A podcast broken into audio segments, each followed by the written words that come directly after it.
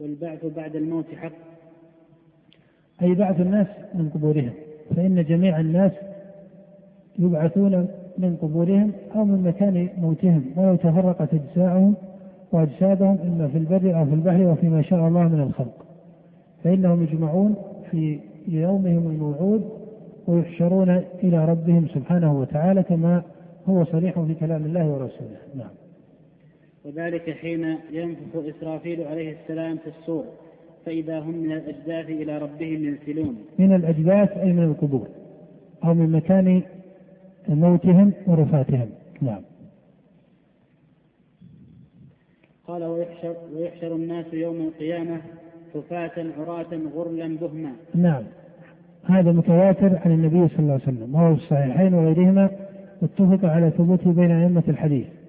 أن الناس يحشرون يوم القيامة على هذه الحال. وقوله غرلا أي ليسوا مختنين. أي ليسوا مختنين. نعم. فيقفون في موقف القيامة حتى أين هو موقف القيامة؟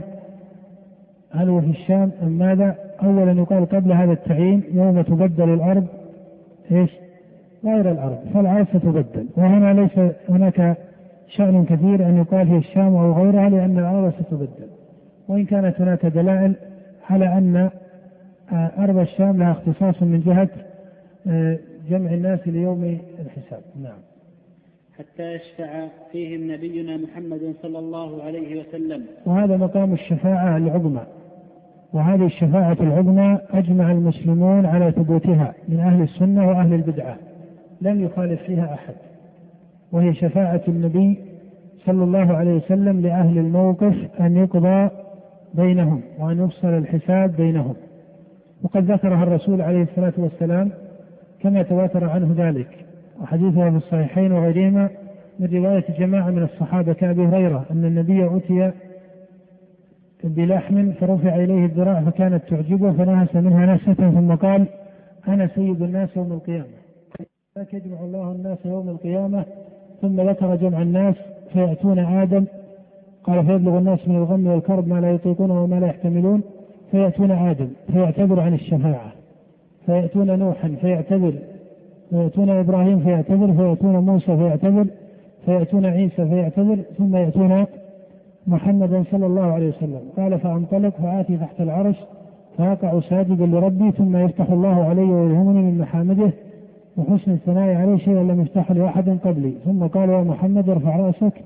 واسأل تعطى واشرب شفا فيقول يا ربي أمتي أمتي فيقال أدخل الجنة من أمتك من لا حساب عليه من الباب الأيمن من أبواب الجنة وهم شركاء الناس فيما سوى ذلك من الأبواب. والذي نفس محمد بيده إنما بين المصرعين من مصاريع الجنة فكما بين مكة وهجر أو كما بين مكة وبصرى. هذا حديث له طرق في الصحيحين وغيرهما وهو حديث الشفاعة العظمى. والشفاعة العظمى كما قلت إنها مجمع عليها بين المسلمين. وهي صريحة في السنة ودل عليها ظاهر القرآن. وهي مذكورة في ظاهر كلام الله في قوله تعالى ومن الليل فتهجد به نافلة لك عسى أن يبعثك ربك مقاما محمودا. فإن المقام المحمود في تفسير السلف هو شفاعته صلى الله عليه وسلم. نعم. قال ويحاسبهم الله تبارك وتعالى وتنصب الموازين وتنشر الدواوين. نعم هذا كله حق على ظاهره كما ذكر في الكتاب والسنة أن الله يحاسب العباد وأن الموازين تنشر فمن ثقلت موازينه فأولئك هم المفلحون ومن خفت موازينه فأولئك الذين خسروا أنفسهم في جهنم خالدون. وفي قول الله تعالى ونضع الموازين القسط ليوم القيامة فلا تظلم نفس شيئا. هذه الموازنة مذكورة في كتاب الله على قسمين تراها تارة في القرآن مبنية على المقارنة. في مثل قوله تعالى فمن ثقلت موازينه فأولئك هم المفلحون. ومن خفت موازينه فأولئك الذين خسروا أنفسهم.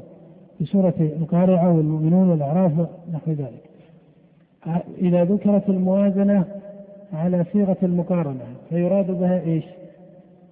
الموازنة بين التوحيد والمعاصي عند المسلمين أم بين التوحيد والكفر؟ أحسنت بين التوحيد والكفر. فقوله ومن ثقلت موازين فمن ثقلت موازينه أي بالإيمان. ومن خفت موازينه إيش؟ أي بالشرك. وعليه. فما ذهب إليه ابن حزم رحمه الله وتبعه عليه ابن القيم. في أهل الكبائر من المسلمين. حين فصلوا فيهم فقالوا إن من إن أهل الكبائر من المسلمين ثلاثة أقسام. يقولون هذا كلام ابن حزم وتبعوا عليه ابن القيم. قالوا إن أهل الكبائر من المسلمين ثلاثة أقسام. قوم فضلت أي زادت حسناتهم على كبائرهم. قالوا فهؤلاء لا يعذبون ولا يمسهم شيء من الوعيد مع ما عندهم من الكبائر بل يصيرون إلى الجنة ابتداء. قالوا وقوم تساوت حسناتهم مع كبائرهم وسيئاتهم. قالوا فهؤلاء لا يعذبون ولكنهم لا يدخلون الجنة ابتداء بل يحبسون عن الجنة زمنا ثم يدخلون إياها. قالوا والطائفة الثالثة من زادت كبائرهم وسيئاتهم على حسناتهم. قالوا فهؤلاء هم الذين يعذبون في النار قدرا ثم يدخلون الجنة. هذا التفصيل فسره ابن حزم وهو أول من فسر هذا التفصيل ونسبه لأهل السنة. ابن حزم يقول إن هذا هو مذهب أهل السنة. وجاء ابن القيم رحمه الله فزاد على ذلك ما هو أشد من التصريح فقال في هذه المسألة قال ومسألة الموازنة لا يعرف الحق فيها كثير من الناس. قال بل كثير من المنتسبين للسنة لا يعرفون إلا قول المرجئة. قال وأما قول الصحابة والتابعين فإنهم لا يعرفونه وهو أن أهل الكبائر على ثلاثة أقسام. ثم ذكر هذا التقسيم. فجعله ابن القيم رحمه الله قولا لمن؟ للصحابة والتابعين. وجعل خلافه قول المرجئة. وهذا كله لا أصل له. وإن كان تكلم به ابن القيم رحمه الله. فهذا ليس بصحيح. ولم يعرف في كلام أئمة السنة المتقدمين هذا التفصيل. وابن القيم رحمه الله إنما نقل هذا عن أبي محمد بن حزم في كتاب الفصل. مع أن ابن حزم أخف التعبير والجزم من ابن القيم. ابن القيم في طريق الهجرتين زاد في التعبير وجزم أنه مذهب جميع الصحابة إلى آخره. ولما جاء يستدل عن ابن القيم استدل بعموم قوله تعالى فمن ثقلت موازينه وقوله ومن خفت وهذا ليس وجها في القياس صحيح فإن المقصود بهذه الآيات إيش؟ الإيمان والكفر وهذا صريح في سياقها. لهذا قال فأولئك الذين خسروا أنفسهم في جهنم خالدون تنفح إيش؟ وجوههم النار وهم فيها كالحون. ألم تكن آياتي تتلى عليكم فكنتم بها تكذبون؟ قالوا ربنا غلبت علينا إلى آخره السياق صريح أنها في, المؤمنين والكفار. استدلاله رحمه الله ليس في مقامه.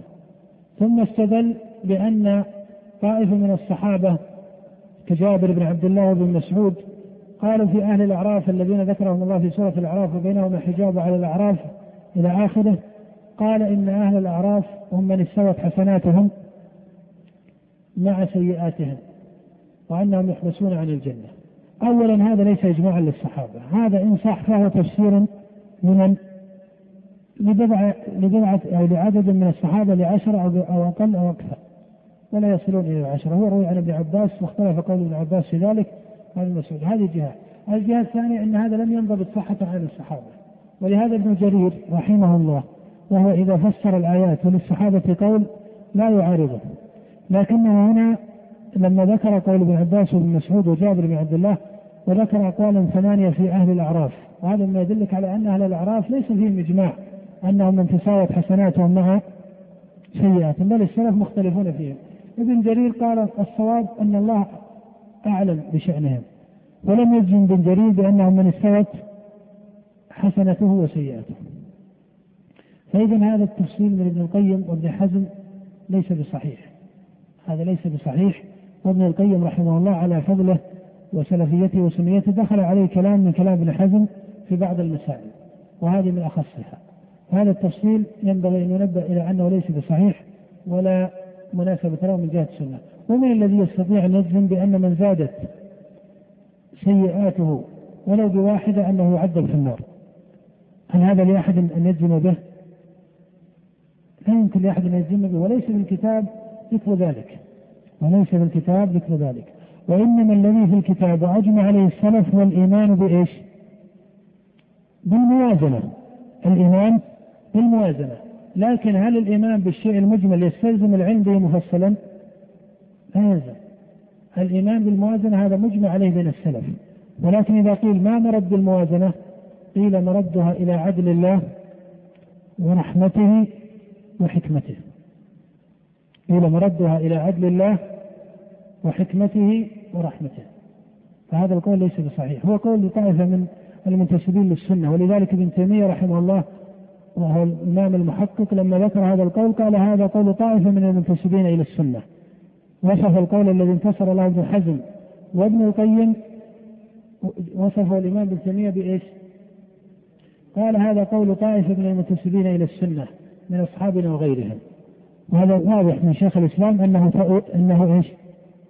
تهويل لهذا القول وأنه ليس من الأصول المجمع عليها عند الصحابة كما يقول ابن القيم رحمه الله. فالقصد أن هذا قول غلط. والصواب التوقف.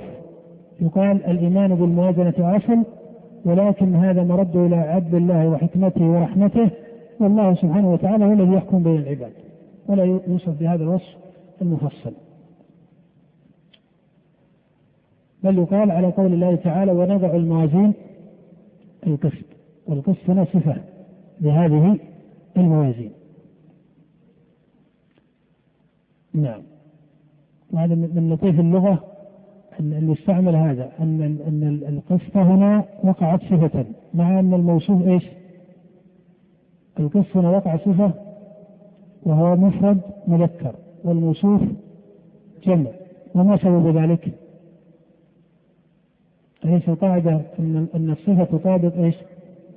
تطابق الموصوف. ومع ذلك هنا قال الله تعالى ونضع الموازين القسط. وهذا الأسلوب هو السليم في اللغة.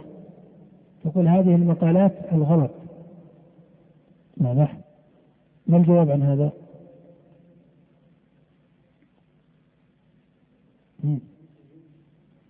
أو لأن لأن الصفة هنا أو النعت مصدر. ولهذا قال ابن مالك ونعتوا بمصدر كثيرا فالتزموا الإفراد والتذكير نعم قال رحمه الله تعالى وتتطاير صحف الأعمال إلى الأيمان والشمائل فأما من أوتي كتابه بيمينه اشتغل النور أو لم يشتغل؟ أو كلاهما؟ لا يريد أن يشتغل الميعاد بيننا ماذا؟ كم بقي؟ صلاة على الأسئلة أو على الدرس كله؟ بالعكس أحسنت. نعم. قال وتتطاير صحف الأعمال إلى الأيمان والشمائل. فأما من أوتي كتابه بيمينه فسوف يحاسب حسابا يسيرا وينقلب إلى أهله مسرورا. وأما من أوتي كتابه وراء ظهره فسوف يدعو ثبورا ويصلى سعيرا. نعم. قال والميزان؟ قال المؤلف عليه رحمة الله تبارك وتعالى ونفعنا الله بعلمه وبعلم شيخنا في الدارين آمين. والميزان له كفتان ولسان توزن به الأعمال. فمن ثقلت موازينه فأولئك هم المفلحون. ومن خفت موازينه فأولئك الذين خسروا أنفسهم في جهنم خالدون. نعم الحمد لله رب العالمين وصلى الله وسلم على نبينا محمد وآله وأصحابه أجمعين.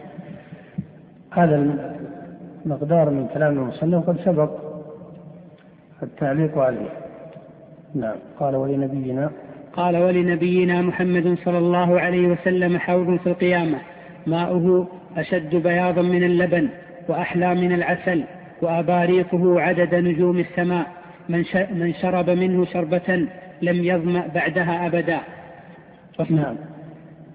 أي مما يجب الإيمان به حوضه صلى الله عليه وسلم وهو كما وصف المصنف وهذه الجمل أو الصفات التي ذكرها المصنف في صفة هذا الحوض جاءت من السنة على التصريح.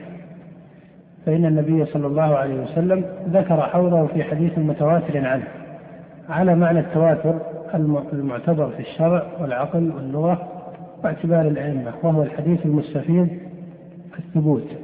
المتفق على ثبوته. فحديث الحوض متفق على ثبوته. وقد جاء في الصحيحين وغيرهما من غير وجه. وإذا قيل هل ورد ذكره في القرآن قيل إنه ورد ذكره في القرآن على قدر من الإجمال. كذكر مقام الشفاعة. فإن الله تعالى قال إنا أعطيناك الكوثر. وفي الصحيح عن أنس أن النبي صلى الله عليه وسلم أغفى إغفاءة ثم رفع رأسه متبسما. وهو يضحك فقلنا ما أضحكك يا رسول الله؟ قال أنزلت علي آنفا سورة ثم قرأ إنا أعطيناك الكوثر. حتى ختم السورة فقال أتدرون ما الكوثر؟ قلنا الله ورسوله أعلم. قال فإنه نهر وعدنيه ربي عز وجل عليه خير كثير وهو حوض ترد عليه أمتي يوم القيامة. من شرب منه شربة لم يظمأ بعدها أبدا. فذكر الكوثر في كتاب الله يتضمن ذكرا للحوض بتفسير النبي صلى الله عليه وسلم لهذه الآية. بتفسير النبي صلى الله عليه وسلم لهذه الآية. وعليه فإنه يقال إن حوضه صلى الله عليه وسلم مما أجمع السلف على الإيمان به وصفته كما ذكر في حديث أبي ذر وجابر بن سمرة وأبي هريرة وجماعة من الصحابة أن طوله شهر وعرضه شهر أن آنيته عدد نجوم السماء وهكذا وصفه الرسول صلى الله عليه وسلم تارة بالمقدار الزماني كقوله طوله شهر وعرضه شهر وتارة بالمقدار المكاني كقوله صلى الله عليه وسلم حوضي ما بين مقامي هذا إلى صنعاء اليمن كقوله ما بين جرباء إلى أزرق وهما بلدان في الشام إلى غير ذلك. فهذه أوصاف حوضه صلى الله عليه وسلم كما ذكر. وإن كان بعض الشراح المتأخرين تكلموا في مسألة المقدار قالوا إن النبي صلى الله عليه وسلم قال طوله شهر وعرضه شهر وقال ما بين مقامي إلى صنعاء ومن مقام هذا إلى عمان وما بين جرباء وأزرق كما في حديث ابن عمر قالوا فبعض هذه المكانات بينها إيش؟ بينها قدر من التفاوت فأيها الذي يقال هنا بدأ كثير من المتأخرين يقع عندهم شيء من التكلف كما يقع أحيانا في لزوم الجواب عن مثل هذه السؤالات. فمنهم من قال إنه ابتدأ بمقدار ثم زيد فكان النبي كلما جاءه الوحي بزيادة في قدر هذا الحوض حدث به فهذا هو وجه تعدد الروايات على قدر من الزيادة في بعضها دون بعض إلى آخر. هذا فيما يظهر قدر من التكلف والعرب إذا تكلمت بمثل هذا الكلام لم ترد بالضرورة الأقيسة الرياضية الدقيقة المضطردة من كل وجه إنما هو إشارة إلى معنى عام. إشارة إلى معنى عام وليس بالضرورة يكون إشارة رياضية قياسية دقيقة على طرق الرياضيين والهندسيين. فهذا السؤال وهذا الاستدراك وهذا الجواب في أصله ليس له موجب وإنما يؤمن بهذه الأحاديث على إطلاقها. نعم. قال رحمه الله والصراط حق وقد بين النبي صلى الله عليه وسلم أن قوما ينادون عن حوضه كما في حديث أبي هريرة الثابت في الصحيح؟ قال كنا عند رسول الله صلى الله عليه وسلم فقال وجدت أن قد رأينا إخواننا. قلنا أولسنا إخوانك يا رسول الله؟ قال بل أنتم أصحابي وإخواننا الذين لم يأتوا بعد. ولهذا من أدركه وآمن به يسمى صاحبا له ومن لم يدرك يسمى من إخوانه كما قال النبي صلى الله عليه وسلم ذلك. فقلنا قال وإخواننا الذين لم يأتوا بعد قلنا يا رسول الله وكيف تعرف من لم يأت بعد من أمتك؟ قال أرأيتم لو أن رجلا له خيل غر محجلة بين ظهري خيل دهم دهم ألا يعرف خيرا قالوا بلى. يا رسول الله قال فإنهم يأتون يوم القيامة غر محجلين من آثار الوضوء وأنا فرطهم على الحوض. ثم قال ألا لو يذادن رجال عن حوضي كما يذاد البعير الضال وناديهم ألا هلم؟ ألا هلم؟ فيقال إنهم قد بدلوا بعدك فأقول سحقا سحقا. وفي وجه في صحيح البخاري قال فأقول أصحابي أصحابي فيقال إنهم قد بدلوا بعدك. وهذا الحرف وهو قول أصحابي في هذا الوجه من الرواية تمسك به بعض الشيعة وزعموا أن هذا دليل على ما حصل من نفاق أو ردة الصحابة أو مروقهم عن هديه وسنته إلى آخره. وهذا ليس بشيء. فإن قوله أصحابي لا يراد بالصاحب هنا الأصحاب الذين حققوا الصحبة وإنما يراد من هم في ظاهر أمرهم من من هم في ظاهر أمرهم من الأمة؟ وكما أسلفت أنه في كتاب الله سبحانه وتعالى تارة المنافق يدخل في عموم المسلمين وتارة يخرج منهم. كقول الله تعالى قد يعلم الله المعوقين منكم فجعلهم مضافين إلى المؤمنين قال والقائلين لإخوانهم فذكر اسم الأخوة هنا مع أن المنافق عند التحقيق ليس أخا للمؤمن والمنافقون والمنافقات بعضهم من بعض والمؤمنون والمؤمنات بعضهم أولياء بعض فهذا التمييز في كتاب الله لا ينافي الجمع في مقام آخر. التمييز في مثل قوله المؤمنون والمؤمنات بعضهم أولياء بعض ومثل قوله تعالى ويحلفون بالله إنهم لمنكم وما هم منكم. هذا تمييز. لا ينافي الجمع المذكور في مثل قوله قد يحلم الله المعوقين منكم. نعم. قال رحمه الله هنا هنا أحاديث في الصحيح بعض آه، الشيعة آه، أخذوها وأظهروا فيها شبها على مذهب أهل السنة ولا سيما في باب الصحابة هذا سيأتي إن شاء الله التعليق عليه في الكلام عن آه، كلام المصنف عن أصحاب النبي صلى الله عليه وسلم. قال رحمه الله والصراط حق يجوزه الأبرار ويزل عنه الفجار. أي مما يجب الإيمان به الصراط وهو ينصب على آه، متن جهنم. ويمر عليه الناس. وهو قول الله تعالى وإن منكم إلا واردها. فإن المراد بورودها هو المرور على الصراط. وهذا هو الصحيح في تفسير الآية. في قول الله تعالى وإن منكم إلا واردها كان على ربك حتما مقضيا. المراد بالورود وهذا هو الصواب في تفسيره أنه المرور على الصراط. وأما من قال إن المرود هو لفحة, لفحة من لفحات النار أو ما إلى ذلك فهذا ليس بصحيح. فإن المؤمنين الأبرار المتقين من الأنبياء والمرسلين والصديقين والشهداء والصالحين لا يمسهم شيء من أثر النار وإن كانوا يمرون على الصراط. وهذا حديثه أيضا متواتر عن النبي صلى الله عليه وسلم وذكر له صلى الله عليه وسلم صفة أن آه، المؤمنين أو أن العباد يمرون على الصراط فيمر أولهم على صورة القمر ثم ذكر أحوالهم في المرور وذكر مقدار مرورهم كمرور الريح وكتجاوز الركاب وما إلى ذلك.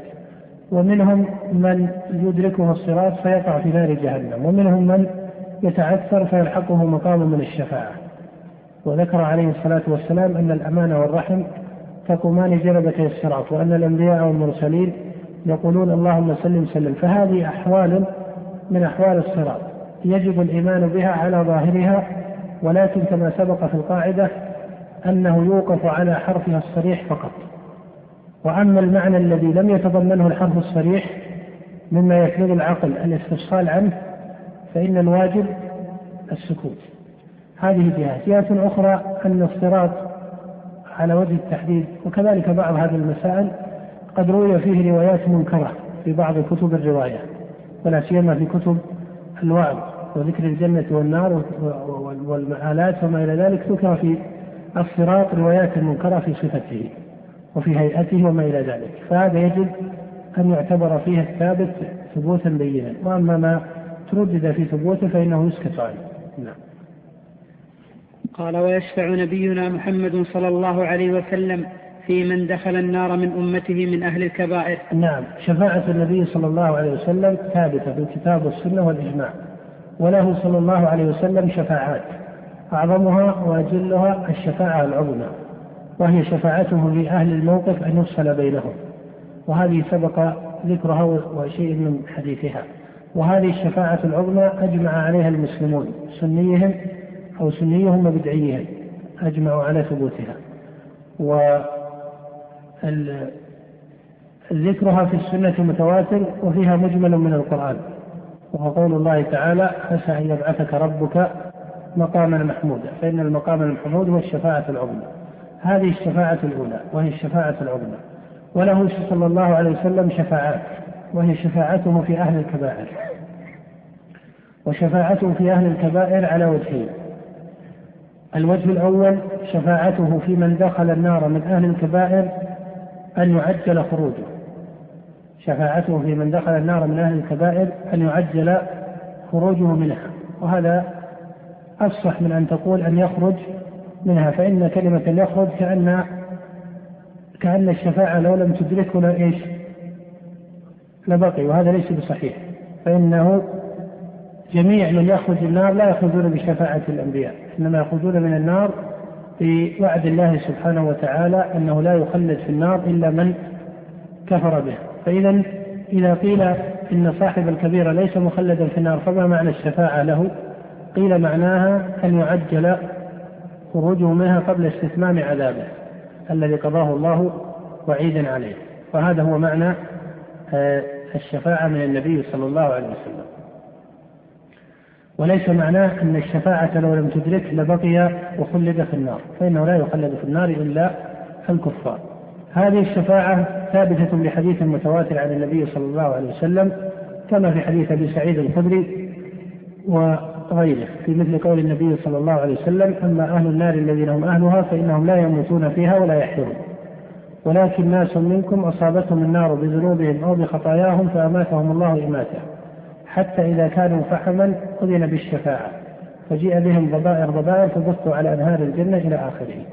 فهذه الأحاديث من حديث أبي سعيد وعبد الله بن مسعود وأبي هريرة وأبي سعيد الخدري في الصحيحين وغيرهما تدل دلالة صريحة على ثبوت الشفاعة وخروج أهل الكبائر من النار وفيها تصريح بدخول طائفة وخروجهم. هذا وجه في شفاعته منصوص عليه في صريح السنة. هناك وجه آخر وهو شفاعته في من استحق أو استوجب النار من أهل الكبائر أن لا يدخل فيها. أين الوجه الأول شفاعته في من دخل النار. الوجه الثاني شفاعته. في قوم من أهل الكبائر استوجبوا دخول النار فيشفع ألا يدخلوها.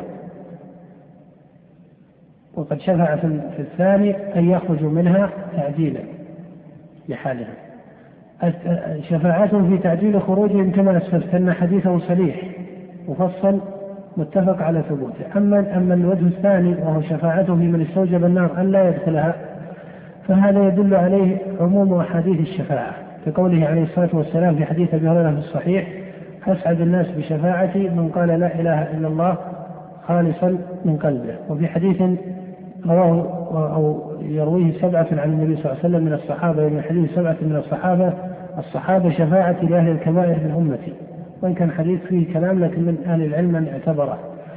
الشاهد من هذا أن هذه العمومات عموم شفاعته لأهل الكبائر تدل على أنه يشفع في من استوجب دخول النار ألا ألا يدخلها وإذا كان عليه الصلاة والسلام شفع في من دخل النار فلا شك أن من لم يدخل النار أقرب إلى هديه وإلى سنته ممن ممن دخلها فإن الله لا يظلم مثقال ذرة.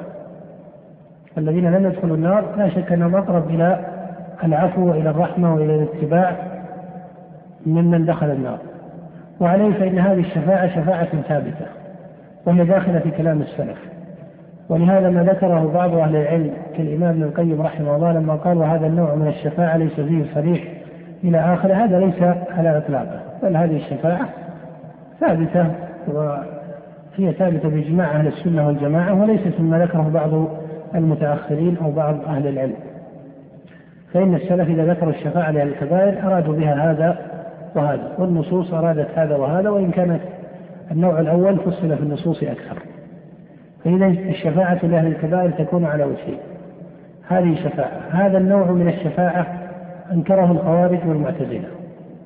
أنكره الخوارج والمعتزلة بناء على أصله من الفاسد أن مرتكب الكبيرة إيش؟ مخلد في النار. وعن هذا أنكر هذه الشفاعة وأقر بها جمهور المسلمين وهي إجماع عند أهل السنة والجماعة وهي إجماع عند أهل السنة والجماعة وإذا قيل هل هل جاء ذكرها في كلام الله؟ قيل جاء ذكرها في القرآن مجملا. قيل جاء ذكرها في القرآن مجملا في ذكر شفاعة الشفاعة التي يأذن الله سبحانه وتعالى بها لمن يشاء ويرضى. هذه الشفاعة ليست خاصة برسول الله صلى الله عليه وسلم بل تكون له وتكون لغيره من الأنبياء والمرسلين ومن شاء الله من الصديقين والصالحين. ولكن كل شفاعة قيل إنها ليست خاصة به فإن حظه فيها ومقامه فيها أتم من مقام غيره. فمقامه في هذه الشفاعة أتم من مقام سائر الأنبياء فضلا عن دونهم هذا نوع من الشفاعة. ومن شفاعته صلى الله عليه وسلم شفاعته في أهل الجنة أن يعجل دخولهم وأن ترفع درجاتهم فهذان وجهان من الشفاعة لأهل الثواب. كما أن له عليه الصلاة والسلام وجهان من الشفاعة لأهل العقاب. إذا له وجهان من الشفاعة في أهل الثواب ووجهان من الشفاعة في أهل العقاب من أمته أو من استوجب العقاب من أمته. شفاعته في أهل الثواب على وجهين الوجه الأول أن يعجل دخولهم الجنة والوجه الثاني أن ترفع درجاتهم. وهذه الشفاعة أقر بها المعتزلة والخوارج في الجملة.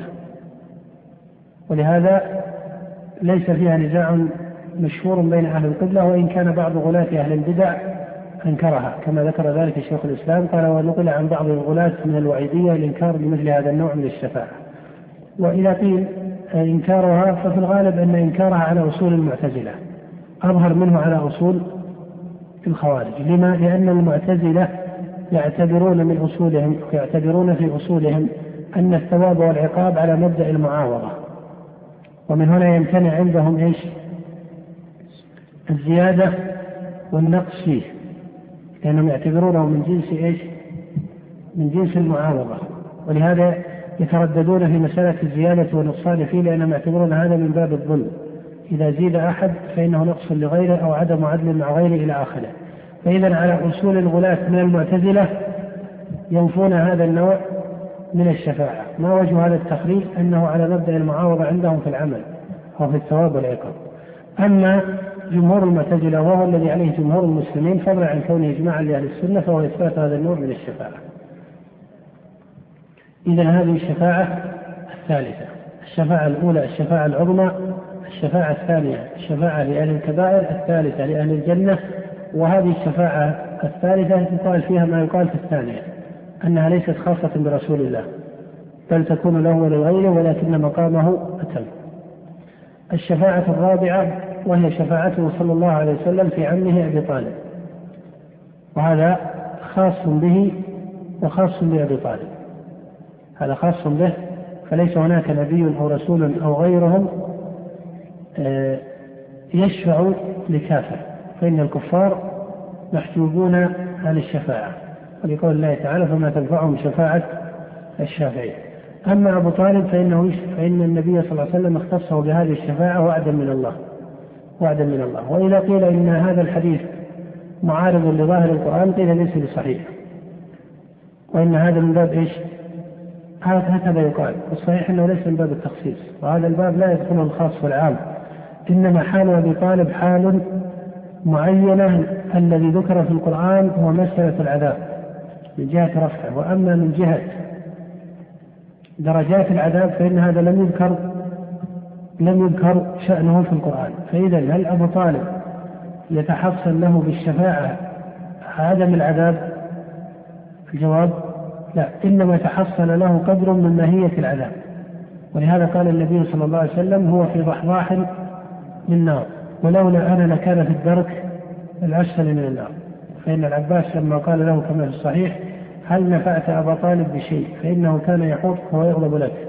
قال نعم هو في ضحضاح من النار ولولا أنا لكان في الدرك الأسفل من النار. وهنا الحقيقة في حديث أبي طالب سؤال. أنا أذكره وإن لم يلزم أن ينكر الجواب عنه. هل النبي صلى الله عليه وسلم سأل ربه أن يخفف عذاب أبي طالب؟ وشفع له شفاعة معينة فأجاب الله سبحانه سؤال نبيه فخفف العذاب عن عمه. أم أن الله سبحانه وتعالى قضى لأبي طالب هذا القضاء بسبب النبي صلى الله أو بحاله مع رسول الله صلى الله عليه وسلم. لاحظتم الفرق بين الأمرين. هل النبي صلى الله عليه وآله وسلم سأل ربه الشفاعة لأبي طالب وأن يخفف عذابه وما إلى ذلك طلب وشفع إلى ربه في عمله فأجابه الله. إلى ذلك وإيش؟ فخفف عنه العذاب. أم أن الأمر هو أن الله قضى لأبي طالب هذا القضاء. بسبب ماذا؟ بسبب حاله مع الرسول صلى الله عليه وسلم. أي خفف عنه لحاله مع النبي صلى الله عليه وسلم. وإن كان الرسول لا يلزم أنه إيش؟ سأل ربه ذلك. لكن الله أخبره أن عمه على هذا القدر من العذاب بسببه. ولولا مقامه مع رسول الله لما كان على هذا القدر بل كان أشد لاحظتم الفرق بين الأمرين في هذا هذا السؤال الأصل أن أن هذا هو قضاء الله؟ الأصل والمناسب لوصول الشريعة أن هذا هو قضاء الله. إلا إن جاء حرف صريح في السنة يبين أن النبي شفع وسأل ربه لعمه سؤالا مختصا هو أجيب إليه. فإن قوله عليه الصلاة والسلام للعباس لما قال هل نفعت أبا طالب بشيء؟ قال نعم هو في ضحضاح من النار. ولولا أنا لكان في الدرك لسني من النار. لا يلزم من هذا أنه إيش؟ كان هذا عن سؤال. إنما كان هذا عن إخبار من الله للنبي في شأن عمه وبين الله لنبيه أن هذا بسبب حاله مع رسوله. فإذا تمت احتمالان الأصل وظاهر الحروف الثابتة أو ظاهر بعض الحروف في الصحيحين هو أن هذا كان من قضاء الله المحض الذي ليس فيه شفاعة. ولكنه قرن بسببه. ولكنه قرن بسببه. فإذا ما درج عليه شفاعته لأبي طالب هذه لا أجزم فيها بنفي لكن نقول هذا معتبر بثبوت نص. إن ثبت نص صريح في أن النبي شفع قيل هذه شفاعة أجيب إليها. وإن لم يثبت قيل هذا قضاء الله ولكن ذكر إيش؟ ذكر سببه وهو مقامه مع النبي صلى الله عليه وآله وسلم وهذا الفهم إذا لم يوجد نص هو الذي يصار إليه. هذا الفهم هو الذي يصار إليه ولا يصار إلى غيره. وهو كما هو مذكور في الحديث ليس إخراجا من النار وإنما هو تخفيف من شأن عذابه. وتخفيف من شأن عذابه. وهذا دليل على أن أبا طالب كان كافرا خلافا لما زعمته بعض طوائف الشيعة أنه كان مسلما أو أنه أسلم إلى آخره فإن هذا كله من الكذب الذي ليس بشيء. نعم. قال فيخرجون بشفاعته بعدما احترقوا وصاروا فحما وحمما فيدخلون الجنة بشفاعته. باختصار أن مسألة الإطالة ترى تحتاج إلى تعظيم وتتبع في النصوص. إذا ما صح فيها نص بذكر الشفاعة فلا تعد من مسائل الشفاعة تعد من قضاء الله المختص بأبي طالب. وأما إبراهيم فإنه يشفع لأبيه كما ثبت في الصحيح في حديث أبي هريرة يلقى إبراهيم النبي أباه آزر فيقول آه إبراهيم لأبيه ألم أدعوك أو, جملة النحو هذا؟ فيقول فيقول أباه أو فيقول أبوه اليوم لا أعصيك. فهنا يشفع إبراهيم ويقول يا ربي إنك وعدتني ألا تخزيني يوم يبعثون وأي خزي أخزى من أبي الأبعاد. فيقال له يا إبراهيم انظر فينظر إلى تحت قدميه فإذا هو بديخ متلطخ لأن صورته صورة آزر تقلب إلى هذا. فيقول إبراهيم بعدا بعدا فيسحب بطوعينه إلى النار. فما تقبل شفاعة نبي أو رسول في أحد من أقاربه أو من آه، غيره. إنما هذا خاص بأبي طالب والأظهر أنه قضاء الأظهر أنه قضاء من قضاء الله سبحانه وتعالى وليس عن شفاعة وهذا هو الأنسب في الأصول وهو المناسب لظاهر القرآن في قوله تعالى فما تنفعهم.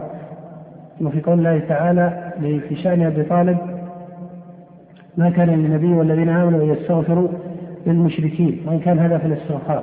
وفي أن النبي صلى الله عليه وسلم قال استأذنت ربي أن أستغفر لأمي فلم يأذن لي. فالأظهر قال المناسب لأصول الرسل وفي قصة نوح مع ابنه أنهم ما كانوا يشفعون في الكفار وإنما هذا قضاء قضاه الله في شأن أبي طالب. ولهذا لك أن تقول فيه هذا لك أن تقول فيه إن فيه اختصاصا في شأن أبي طالب لأنه قد يكون قائل وغيرهم من الكفار الذين لهم بعض الحسنات هل يخصص عذابهم بحسناتهم؟ كمن يبذل المال أو يبذل الماء أو يبذل العتاق أو يبذل بعض وجوه الخير. يقال هذا هو وجه اختصاص أبي طالب فإنه صلى الله عليه وسلم قال في حديث أنس الذي رواه مسلم وغيره إن الله لا يظلم مؤمنا حسنة يعطى بها في الدنيا ويجزى بها في الآخرة قال وأما الكافر إيش؟ آه. قال وأما الكافر فيطعم بحسنات ما عمل بها لله في الدنيا حتى إذا أفضى إلى الآخرة لم تكن له حسنة يجزى بها فظاهر هذه الرواية أو صريحة حتى أن الكافر صاحب الحسنات والمراد بالحسنة هنا ماذا؟ الشريعة أو الخير؟ الخير والكافر قد يصدر منه خير لا لا يلزم لا يلزم أن الكفار ما ما يعرفون الخير الله يقول لا خير في كثير من نجواهم إلا من أمر بصدقة أو معروف أو إصلاح بين الناس. هذه كلها أوجه من الخير تصدر من المسلم ومن إيش؟ ومن الكافر. ولهذا قال ومن يفعل ذلك ابتغاء مرات الله فسوف نؤتيه أجرا عظيما أي في في الآخرة.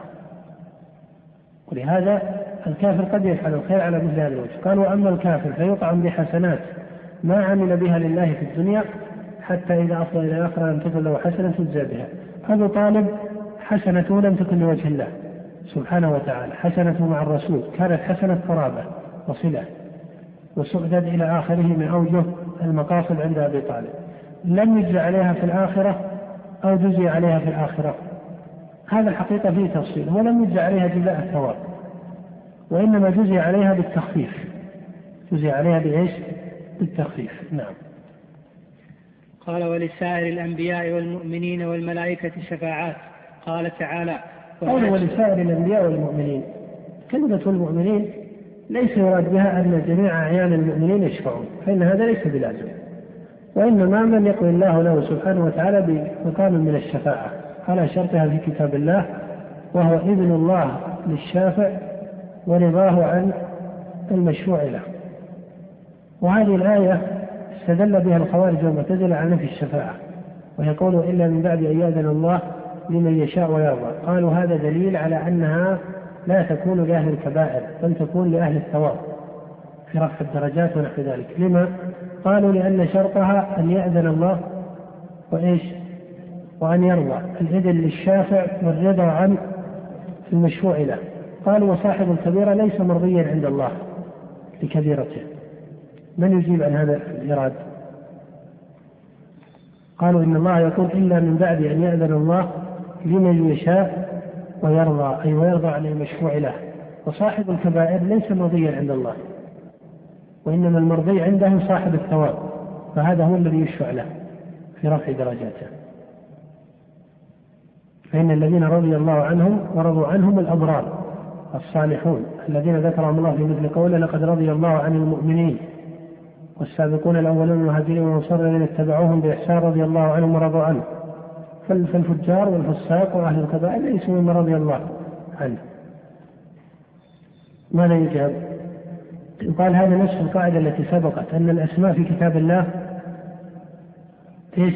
الأسماء والأوصاف والإضافات في كتاب الله بحسب مواردها. الرضا هنا يراد بالرضا عن أصل التوحيد. الرضا أي مفارقة الكفر. فإن صاحب الكبيرة هل يقال إن الله لم يرضى عنه مطلقا؟ أم أن الله رضي عنه توحيده وإسلامه الأصل؟ فبقدر ما يقال إنه ممن غضب الله عليه إلا أن له حالة من الرضا فإذا كانت كبيرته هذه هي المعادلة العقلية إن صح التعبير إذا كانت كبيرته موجبة لغضب الله فإن حسنته موجبة لإيش؟ لرضاه. هذا هو الجواب عنه من قال إنه قد غضب عليه بالكبيرة قيل فلم لم يرضى عنه بإيش؟ المعصية فإن الله إنما يرضى عن أهل من لماذا رضي عن الصحابة؟ لأنهم أصحاب حسنات ولماذا غضب على الكفار؟